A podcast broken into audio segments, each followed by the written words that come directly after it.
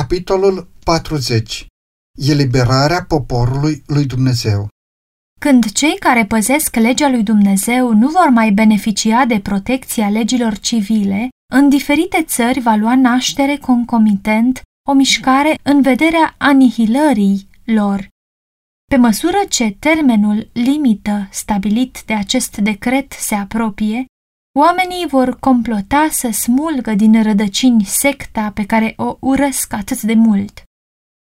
Se va lua hotărârea ca lovitura decisivă care să-i aducă la tăcere pe cei care nu se conformează credinței majoritare și care sunt o continuă mustrare, să fie dată într-o anumită noapte.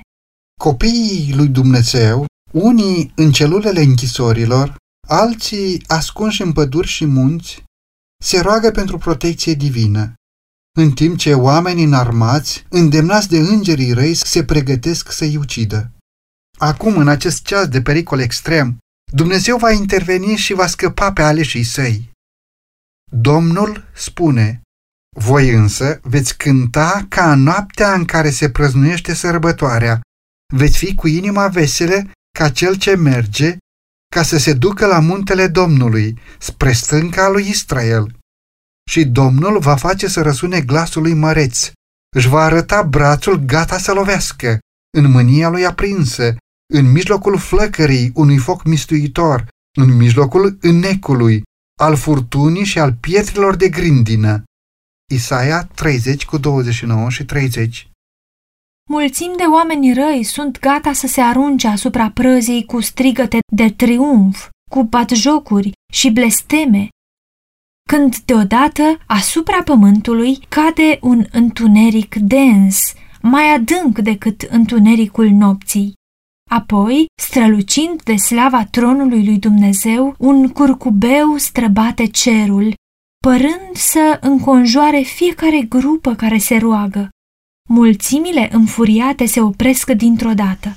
Strigătele batjocoritoare încetează. Țintele furiei lor sunt pierdute din vedere. Privesc simbolul legământului lui Dumnezeu cu presimțiri sumbre și își doresc să găsească un scut împotriva strălucirii lui orbitoare. Copiii lui Dumnezeu aud o voce clară și melodioasă spunând, Priviți în sus! Ridicându-și ochii către ceruri, văd curcubeul făgăduinței. Norii negri și amenințători se despart și, asemenea lui Ștefan, primul martir creștin, ei privesc spre cer și văd slava lui Dumnezeu și pe Fiul omului stând pe tronul său. Pe chipul său divin văd semnele umilinței, iar pe buzele lui aud cererea pe care el o rostește înaintea Tatălui și a Sfinților Îngeri. Vreau ca acolo unde sunt eu să fie împreună cu mine și aceea pe care mi-ai dat tu.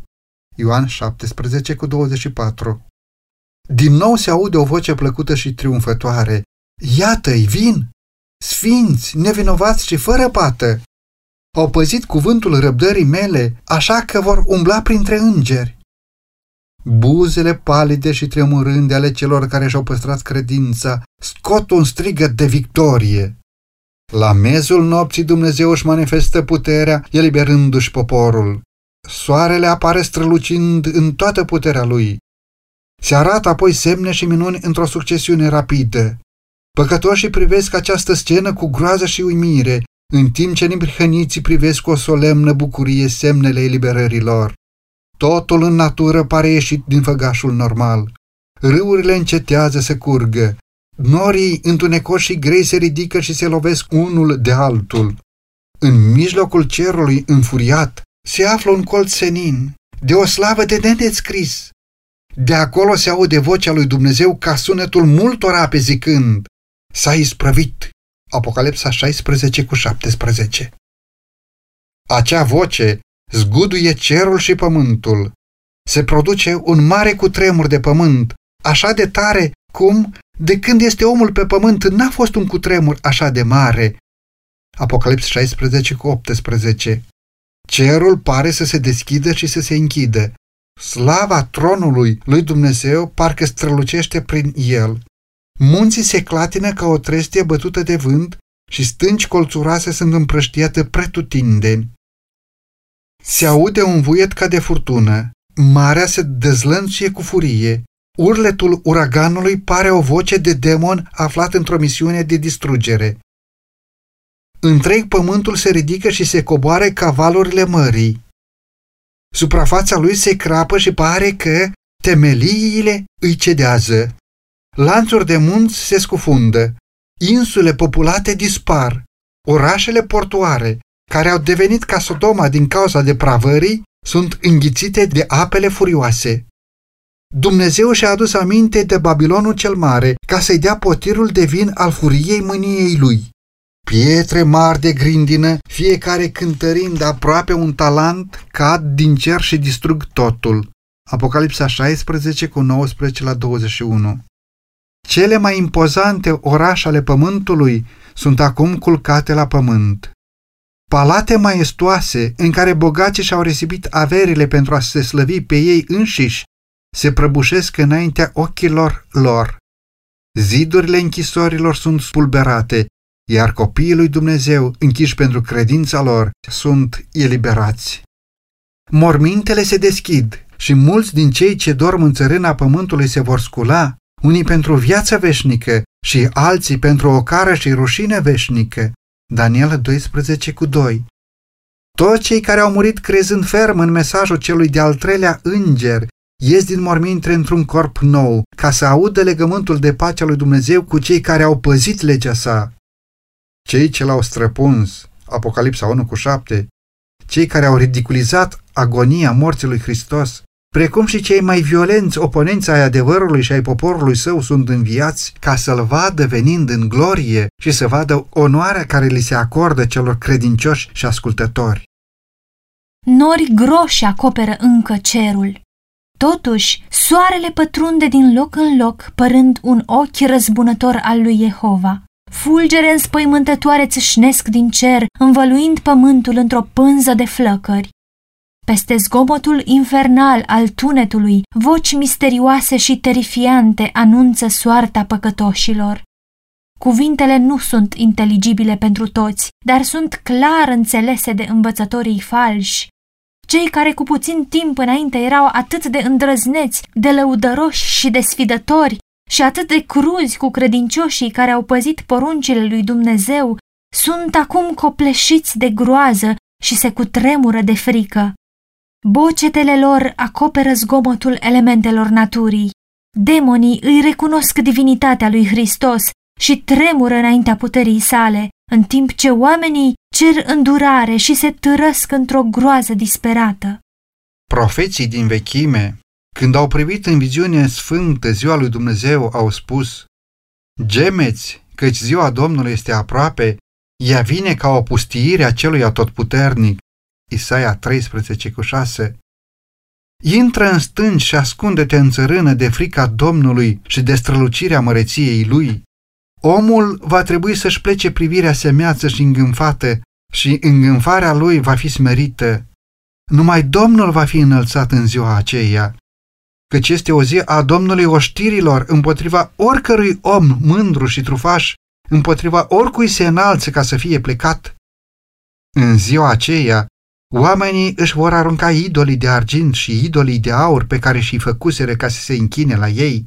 Îi vor arunca la șobolan și la lilieci și vor intra în găurile stâncilor și în crăpăturile pietrelor de frica Domnului și de strălucirea măreției Lui.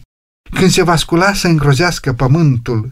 Isaia 2 cu 10 la 12, 20 și 21 Printr-o deschizătură în nori, luminează o stea care, din cauza contrastului cu întunericul, strălucește de patru ori mai intens.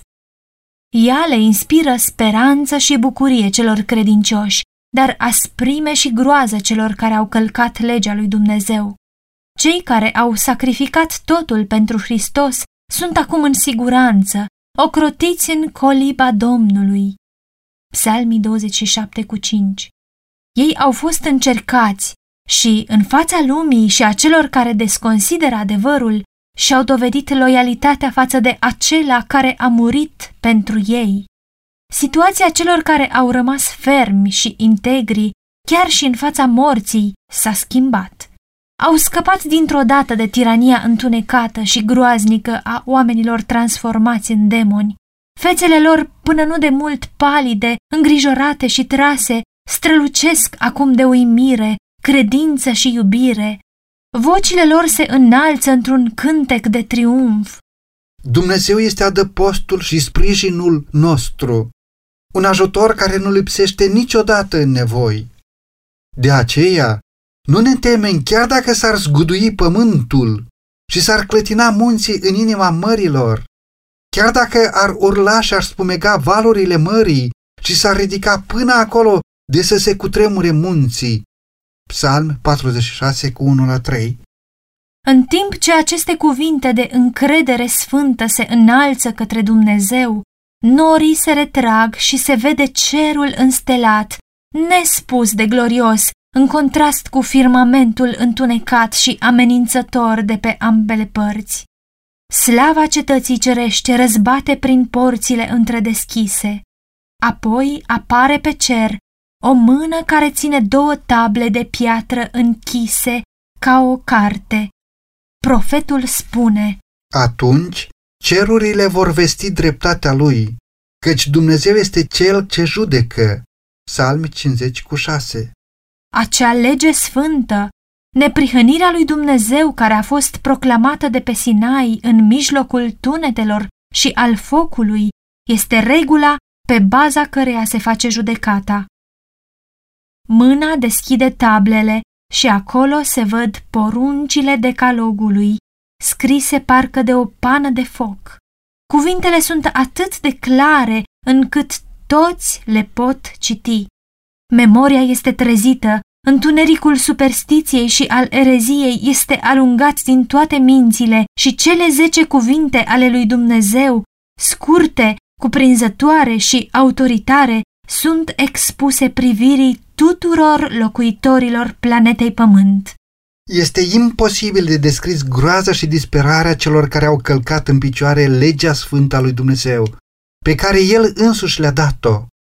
Ar fi putut să-și compare caracterul cu principiile ei, să-și descopere defectele cât încă era timp pentru pocăință și schimbare, însă, ca să fie pe placul lumii, ei au dat la o parte normele și i-au învățat și pe alții să o încalce. Au încercat să-i forțeze pe copiii lui Dumnezeu să-i profaneze sabatul. Acum sunt condamnați chiar de legea pe care au disprețuit-o. Cu o claritate înspăimântătoare, înțeleg că nu au nicio scuză. Ei au ales cui să slujească și cui să se închine. Și veți vedea din nou atunci deosebirea dintre cel neprihănit și cel rău, dintre cel ce slujește lui Dumnezeu și cel ce nu-i slujește. Maleahii 3 cu 18 Oponenții legii lui Dumnezeu, de la preoți și pastori până la cei mai neînsemnați oameni, înțeleg într-un mod nou adevărul și datoria lor. Prea târziu își dau seama că sabatul din porunca a patra este sigiliul viului Dumnezeu. Prea târziu își dau seama de adevărata natură a sabatului lor fals și de faptul că au clădit pe nisip și au luptat împotriva lui Dumnezeu. Liderii religioși conduceau sufletele la moarte veșnică, în timp ce pretindeau că le îndreaptă spre porțile paradisului. Abia în ziua socotelilor finale se va ști cât de mare este responsabilitatea clerului și cât de teribile sunt consecințele necredinței lui.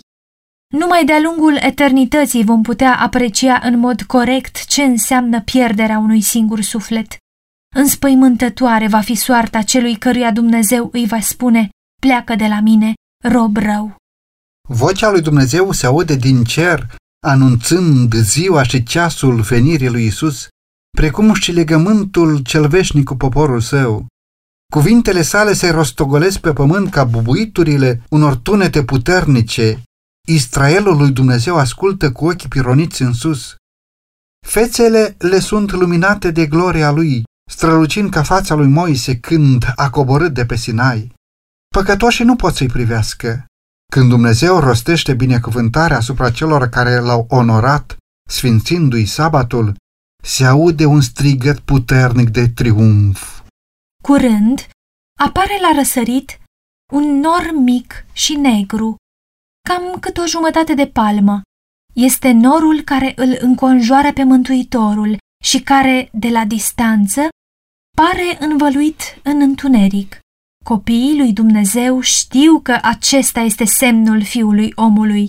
În tăcere solemnă, ei privesc cum se apropie de pământ, făcându-se din ce în ce mai luminos și mai glorios, până când devine un nor mare și alb, la baza căruia se vede o strălucire ca de foc, iar deasupra curcubeul legământului. Isus vine acum ca un cuceritor puternic, nu ca un om al durerii, ca să bea cupa amară a rușinii și a suferinței. Vine biruitor în cer și pe pământ, ca să-i judece pe cei vii și pe cei morți. Cel ce se cheamă cel credincios și cel adevărat judecă și se luptă cu dreptate, iar oștile din cer îl urmează. Apocalipsa 19 cu 11 și 14. Este însoțit de o mulțime imensă de îngeri sfinți care intonează imnuri cerești. Firmamentul pare plin de chipuri strălucitoare, de 10.000 de ori 10.000 și mii de mii. Apocalipsa 5 cu 11. Niciun om nu poate descrie acea scenă, nici o minte muritoare nu-și poate imagina splendoarea ei. Măreția lui acopere cerurile și slava lui umple pământul. Strălucirea lui este ca lumina soarelui. Habacuc 3 cu 3 și 4 Când norul viu se apropie mai mult, orice ochi privește la prințul vieții. Pe frunte nu mai are o coroană de spini care să-l rănească, ci o diademă de slavă. Strălucirea feței sale întrece lumina orbitoare a soarelui la amează. Pe haină și pe coapsă avea scris numele acesta, Împăratul împăraților și Domnul domnilor. Apocalipsa 19 cu 16 Înaintea prezenței sale au îngălbenit toate fețele, Ieremia 30 cu 6. Peste cei care au respins îndurarea lui Dumnezeu cade groaza disperării veșnice. Inima îi e mâhnită, îi tremure genunchii și toate fețele au îngălbenit. Naum 2 cu 10 Cei drepți strigă tremurând. Cine poate sta în picioare? Apocalipsa 6 cu 17 Cântarea îngerilor încetează și urmează o tăcere înfricoșătoare. Apoi, vocea lui Isus se aude zicând, Harul meu vă este de ajuns. Fețele celor drepți se luminează și bucuria le umple inimile. Îngerii își reau cântecul pe un ton mai înalt, apropiindu-se și mai mult de pământ.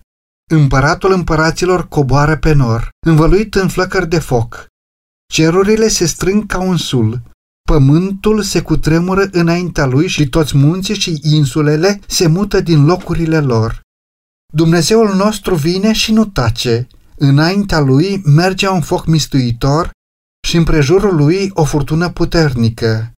El strigă spre ceruri sus și spre pământ, ca să judece pe poporul său.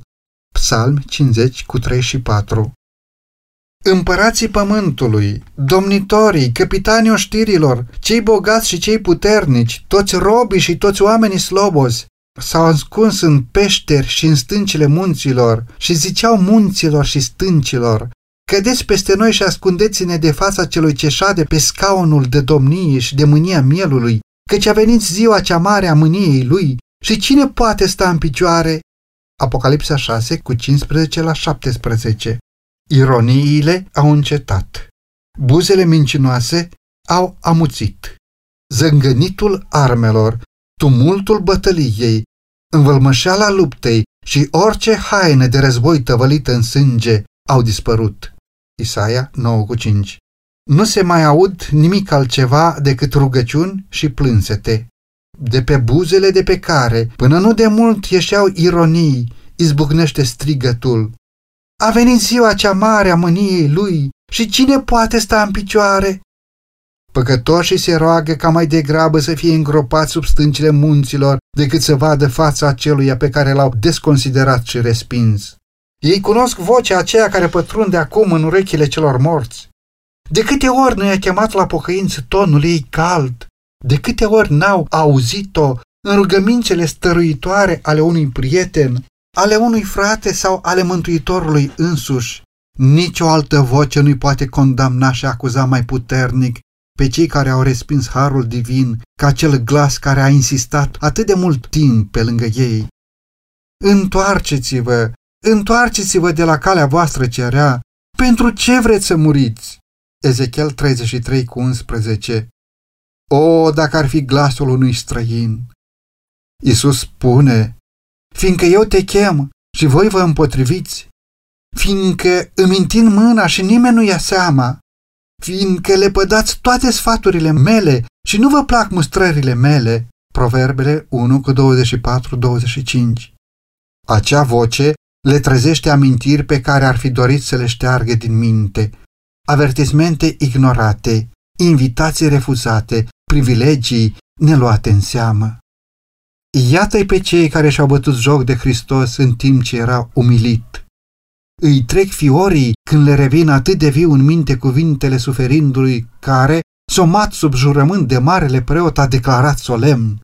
Vă spun că de acum încolo veți vedea pe fiul omului șezând la dreapta puterii lui Dumnezeu și venind pe norii cerului. Matei 26 cu 64 Acum îl văd în slava lui și trebuie să-l vadă și stând la dreapta lui Dumnezeu.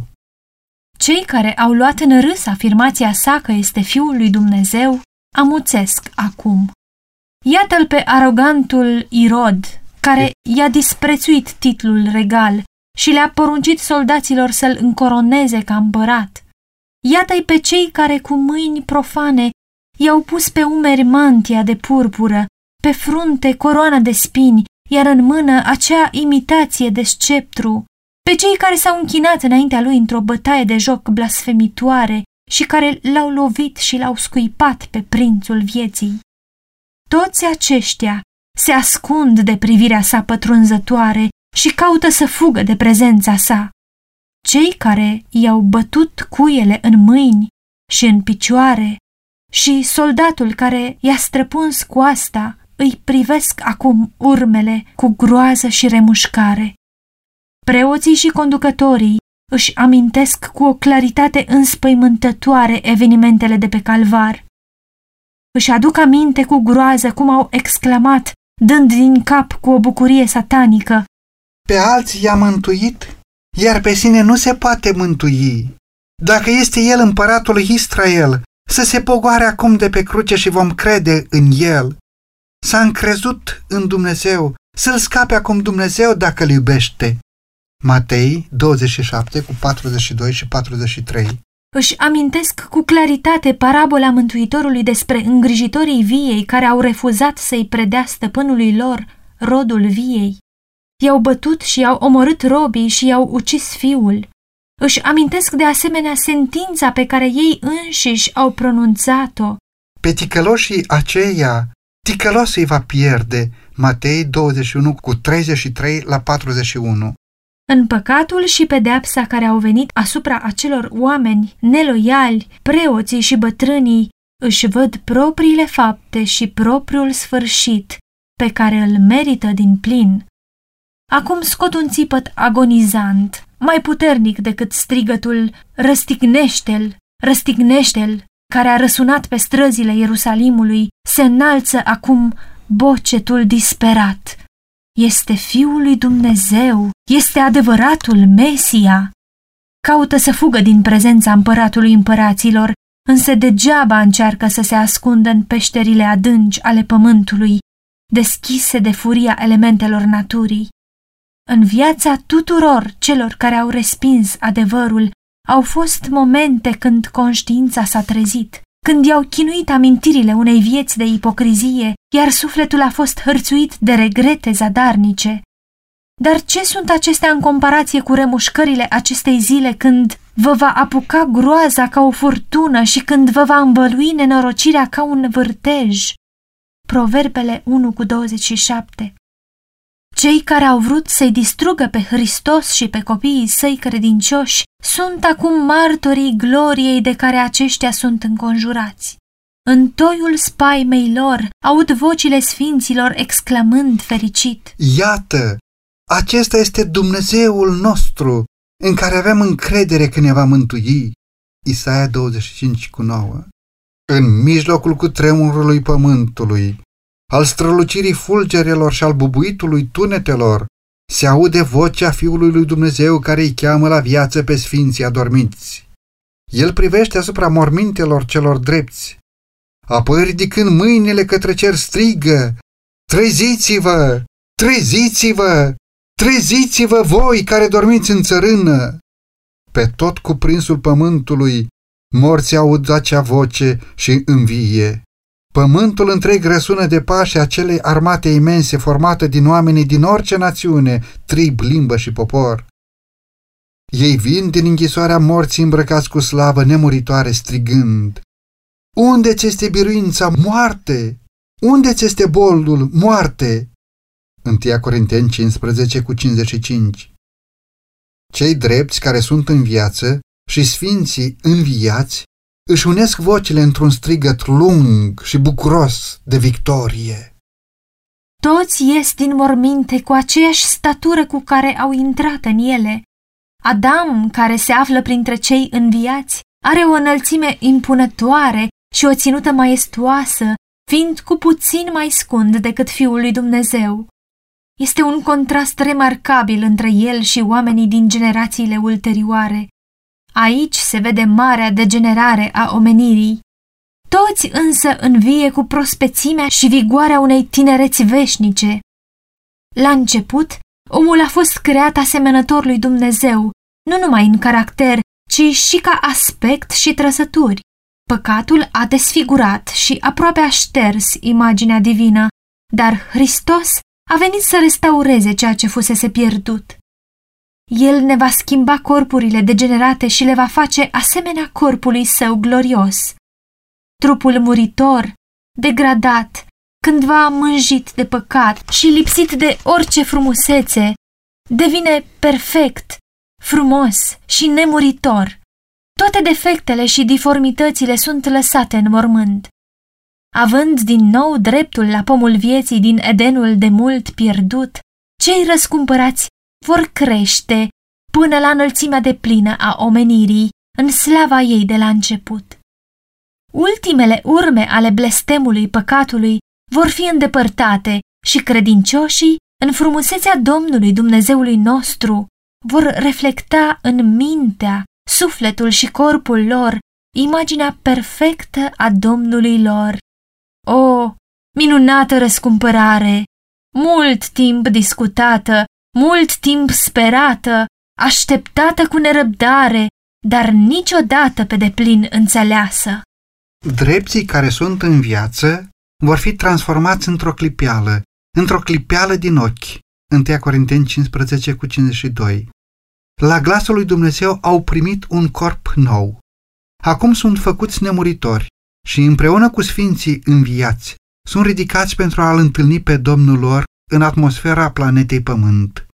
Îngerii îi adună pe aleșii lui din cele patru vânturi, de la o margine a cerului până la cealaltă. Matei 24 cu 31. Copilașii sunt duși în brațele mamelor lor. Prietenii, mult timp despărțiți prin moarte, sunt uniți pentru a nu se mai despărți niciodată și, în cântări de bucurie, se înalță împreună spre cetatea lui Dumnezeu. De fiecare parte a carului de nor sunt aripi și sub el sunt roți vii. În timp ce carul se înalță, roțile strigă, Sfânt! Iar aripile, în timp ce se mișcă, strigă, Sfânt! Și suita de îngeri strigă, Sfânt, Sfânt, Sfânt este Domnul Dumnezeu cel atotputernic.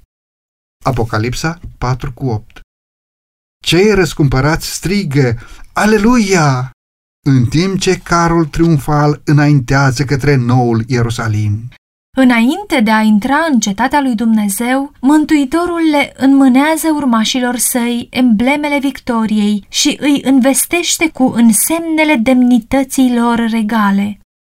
Rândurile strălucitoare se aliniază într-un careu larg în jurul regelui lor, a cărui statură se înalță cu maestate mult deasupra sfinților și a îngerilor și a cărui față strălucește asupra lor, plină de iubire binevoitoare. privirile tuturor celor salvați sunt ațintite asupra lui. Toți ochii privesc gloria aceluia a cărui față a fost atât de schimonosită și a cărui înfățișare s-a deosebit atât de mult de cea a fiilor oamenilor. Isaia 52 cu 14 Pe capetele învingătorilor, Isus pune cu propria mână o coroană de glorie, care a fost pregătită pentru fiecare pe care este scris noul lor nume, alături de Sfințenie Domnului. Apocalipsa 2 cu 17 În mâna fiecăruia sunt așezate ramura de palmier a biruitorului și o harpă strălucitoare. Apoi, când îngerii conducători dau tonul, toate mâinile ating coardele harpelor cu măestrie, producând o muzică dulce, cu acorduri melodioase și bogate. O fericire de nedescris cuprinde toate inimile și toate vocile se înalță într-o laudă plină de recunoștință. Ale lui, care ne iubește, care ne-a spălat de păcatele noastre cu sângele său și a făcut din noi o împărăție și preoți pentru Dumnezeu, Tatăl său, ale lui să fie slava și puterea în vecii vecilor. Apocalipsa 1 cu 5 și 6 În fața mulțimii celor mântuiți este cetatea sfântă. Isus deschide larg porțile de perle, iar cei care au păzit adevărul intră în ea. Acolo văd paradisul lui Dumnezeu, căminul lui Adam în nevinovăția lui. Apoi se aude din nou acea voce mai amplă decât orice muzică auzită vreodată de o ureche muritoare, spunând Lupta voastră s-a sfârșit. Veniți binecuvântații tatălui meu. Demoșteniți împărăție care v-a fost pregătită de la întemeierea lumii. Matei 25 cu 34 Acum se împlinește rugăciunea Mântuitorului pentru ucenicii săi. Vreau ca acolo unde sunt eu să fie împreună cu mine și aceea pe care mi-ai dat tu. Ioan 17 cu 24 Hristos îi prezintă Tatălui pe cei pe care i-a răscumpărat prin sângele său, fără prihană și plin de bucurie înaintea slavei sale, declarând Iată-mă, eu și copiii pe care mi-ai dat. Eu am păzit pe aceea pe care mi-ai dat. Evrei 2 cu 13, Ioan 17 cu 12 O, oh, minune ale iubirii răscumpărătoare! Ce fericit va fi momentul în care Tatăl cel infinit, privind la cei răscumpărați, va vedea în ei chipul său, pata păcatului fiind înlăturată, iar umanitatea fiind din nou în armonie cu divinitatea. Isus îi invită pe Isus îi invită pe credincioșii săi cu o dragoste inexprimabilă să ia parte la bucuria lui, care este aceea de a vedea în împărăția slavei sufletele care au fost salvate prin agonia și umilința sa. Cei răscumpărați vor lua parte la această bucurie, văzându-i pe cei care au fost câștigați pentru Hristos prin rugăciunile, eforturile și sacrificiul lor iubitor. Când se vor aduna în jurul marelui tron alb, o fericire de nespus le va umple inimile văzându-i pe cei pe care i-au câștigat pentru Hristos și văzând că aceștia i-au câștigat pe alții, iar aceia, la rândul lor, pe alții, toți ajunși acum la limanul odihnei ca să își așeze coroanele la picioarele lui Isus și să-l laude de-a lungul eternității. Când celor salvați le se urează bun venit în cetatea lui Dumnezeu, se aude un strigă triumfător de adorare. Cei doi Adami sunt aproape să se întâlnească. Fiul lui Dumnezeu stă cu brațele deschise ca să-l primească pe tatăl familiei umane, cel pe care l-a creat, care a păcătuit împotriva creatorului său și pentru păcatul căruia Mântuitorul poartă în trupul său semnele resticnirii. Când zărește urmele cuielor, Adam nu cade pe pieptul Domnului său, ci în umilință se aruncă la picioarele sale strigând, Vrednic, vrednic este mielul care a fost junghiat. Apocalipsa 5 cu 12 Mântuitorul îl ridică plin de blândețe și îl îndeamnă să privească iarăși la casa din Eden, din care a fost alungat cu atât de multă vreme în urmă. Din momentul izgonirii sale din Eden, viața lui Adam pe pământ a fost plină de tristețe. Fiecare frunză veștejită, fiecare animal jertfit, fiecare pată din natură și de pe curăția omului, toate erau noi amintiri ale păcatului său. Cumplită a fost agonia remușcării când vedea nedreptatea răspândindu-se, iar ca răspuns la avertizările lui, îi se imputa că el este cauza păcatului. A îndurat cu umilință și răbdare aproape o mie de ani pedeapsa neascultării. S-a pocăit cu sinceritate de păcatul său, s-a încrezut în meritele Mântuitorului promis și a murit cu speranța învierii. Fiul lui Dumnezeu a răscumpărat greșeala și căderea omului, iar acum, prin ispășirea pe care el a realizat-o, Adam este repus în poziția lui de la început. Entuziasmat și plin de bucurie, el vede pomii care odinioară erau desfătarea lui și pe ale căror roadele culesese în zilele nevinovăției și bucuriei sale. Vede vița de vie pe care propriile mâini au cultivat-o și florile pe care îi plăcea cândva să le îngrijească. Mintea lui înțelege că totul este real și că acesta este, într-adevăr, Edenul restaurat, mai frumos acum decât atunci când a fost alungat din el. Mântuitorul îl conduce la pomul vieții, rupe fructul acestuia și îl îndeamnă să mănânce.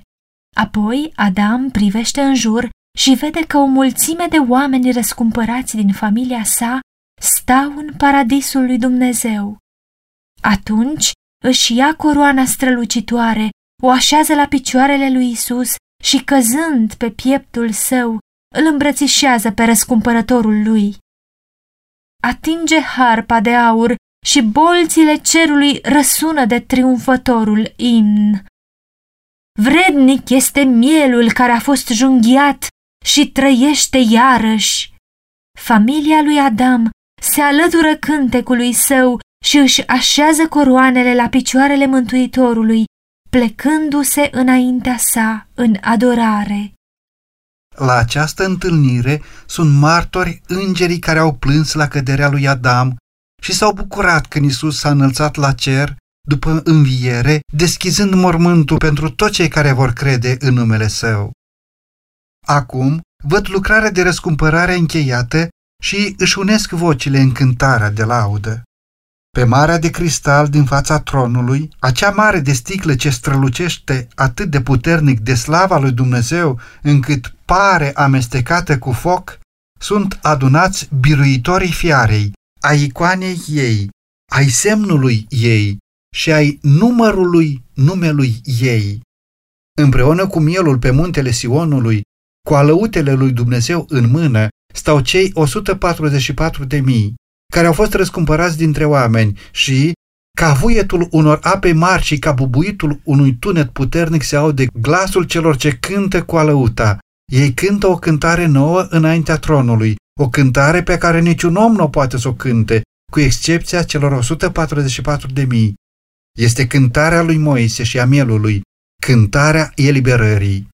Nimeni în afară de ei nu poate să învețe această cântare, deoarece este cântarea experienței lor, o experiență pe care au avut-o doar ei. Ei îl urmează pe miel oriunde merge el. Fiind înălțați de pe pământ dintre cei vii, ei sunt considerați cel din tâi rod pentru Dumnezeu și pentru miel. Aceștia vin din necazul cel mare, au trecut printr-un timp de criză cum n-a mai fost de când sunt popoarele pe pământ, au rezistat groazei asemănătoare cu cea din timpul nopții de lupta lui Iacov și au stat fără mijlocitor în timpul revărsării finale a pedepselor lui Dumnezeu. Dar au fost eliberați, căci și-au spălat hainele și le-au albit în sângele melului. În gura lor nu s-a găsit minciună, căci sunt fără vină înaintea lui Dumnezeu. Pentru aceasta stau ei înaintea scaunului de domnia lui Dumnezeu și îi slujesc zi și noapte în templul lui. Cel ce șade pe scaunul de domnie își va întinde peste ei cortul lui. Ei au văzut pământul devastat de foamete și epidemii. Au văzut soarele dogorându-i pe oameni cu mare putere și au suportat necazuri, foamete și sete. Dar nu le va mai fi foame, nu le va mai fi sete, nu-i va mai dogorâ nici soarele, nici vreo altă arșiță, căci mielul care stă în mijlocul scaunului de domnie va fi păstorul lor. Îi va duce la izvoarele apelor vieții și Dumnezeu va șterge orice lacrimă din ochii lor. Apocalipsa 15 cu 2 și 3, 14 cu 1 la 5 și 7 cu 14 la 17. În toate timpurile, aleșii Mântuitorului au fost educați și disciplinați în școala încercării. Ei au umblat pe cărările înguste ale pământului, au fost purificați în cuptorul suferinței. Pentru numele lui Isus au îndurat opoziție, ură, calomnie, renunțare la sine și amare dezamăgiri. L-au urmat pe el în mijlocul luptelor grele, au dat dovadă de abnegație și au trecut prin dezamăgiri crunte. Au cunoscut din propria experiență dureroasă grozăvia păcatului, puterea, vinovăția și nenorocirea lui. De aceea îl privesc cu silă. Înțelegerea sacrificiului infinit făcut pentru tratarea păcatului îi umilește în proprii ochi și le umple inima de recunoștință și laudă, sentimente pe care cei care n-au păcătuit niciodată nu le pot percepe. Iubesc mult pentru că li s-a iertat mult. Părtași la suferințele lui Hristos, ei sunt demni să fie acum părtași la slava sa. Moștenitorii lui Dumnezeu au venit de prin podurile caselor, din cocioabe, din temnițe, de pe eșafoduri, din munți, din pustiuri, din peșterile pământului și din grotele mării. Pe pământ au fost lipsiți de toate, prigoniți, munciți. Evrei 11 cu 37 Milioane de oameni au coborât în mormânt, acoperiți de rușine, pentru că au refuzat cu fermitate să accepte afirmațiile înșelătoare ale lui satana. Au fost condamnați de tribunale omenești, drept cei mai josnici criminali.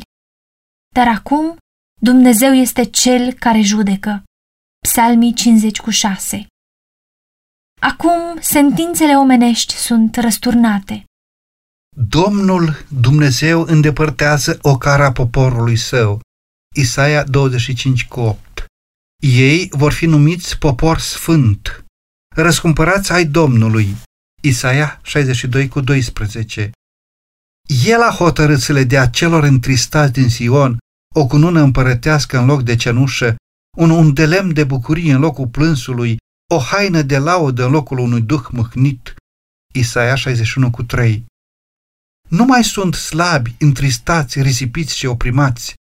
De acum înainte vor fi întotdeauna cu Domnul și vor sta înaintea tronului îmbrăcați cu haine mai prețioase decât au purtat vreodată cei mai onorați oameni de pe pământ. Vor fi încoronați cu diademe mai strălucitoare decât cele puse vreodată pe fruntea monarhilor pământești. Zilele de durere și de plâns s-au sfârșit pentru totdeauna. Împăratul slavei a șters lacrimile de pe toate fețele. Orice motiv de întristare a fost îndepărtat. Fluturând ramuri de palmieri, ei zbucnesc într-un cântec de laudă clar, plăcut și armonios. Toate vocile se unesc în acest cântec până când imnul de triumf răsună prin bolțile cerului. Mântuirea este a Dumnezeului nostru, care șade pe scaunul de domnie și a mielului și toți locuitorii cerului răspund în adorare. Amin. Ale Dumnezeului nostru să fie lauda, slava, înțelepciunea, mulțumirile, cinstea, puterea și tăria în vecii vecilor. Apocalips 7 cu 10 la 12 În prezent, abia dacă putem să înțelegem minunata temă a răscumpărării, cu mintea noastră mărginită putem medita cu adâncă sinceritate la rușinea și slava, viața și moartea, dreptatea și mila care se întâlnesc la cruce. Totuși, nici cu cea mai mare încordare a puterilor noastre mintale nu vom reuși să înțelegem de plina ei semnificație. Lungimea și lățimea, adâncimea și înălțimea iubirii răscumpărătoare sunt înțelese doar în mod limitat. Planul de răscumpărare nu va fi pe deplin înțeles nici chiar atunci când cei mântuiți vor vedea așa cum sunt văzuți și vor cunoaște așa cum sunt cunoscuți. Dar de-a lungul veșniciei, noi adevăruri vor fi, vor fi mereu dezvăluite minților uimite și încântate. Deși întristările, durerile și ispitele pământului s-au sfârșit și cauza lor a fost eliminată, copiii lui Dumnezeu vor avea întotdeauna o cunoaștere clară, detaliată a prețului plătit pentru mântuirea lor. Crucea lui Hristos va constitui obiectul studiului și al imnurilor celor mântuiți în toată veșnicia. În Hristos cel glorios, ei îl vor vedea pe Hristos cel răstignit.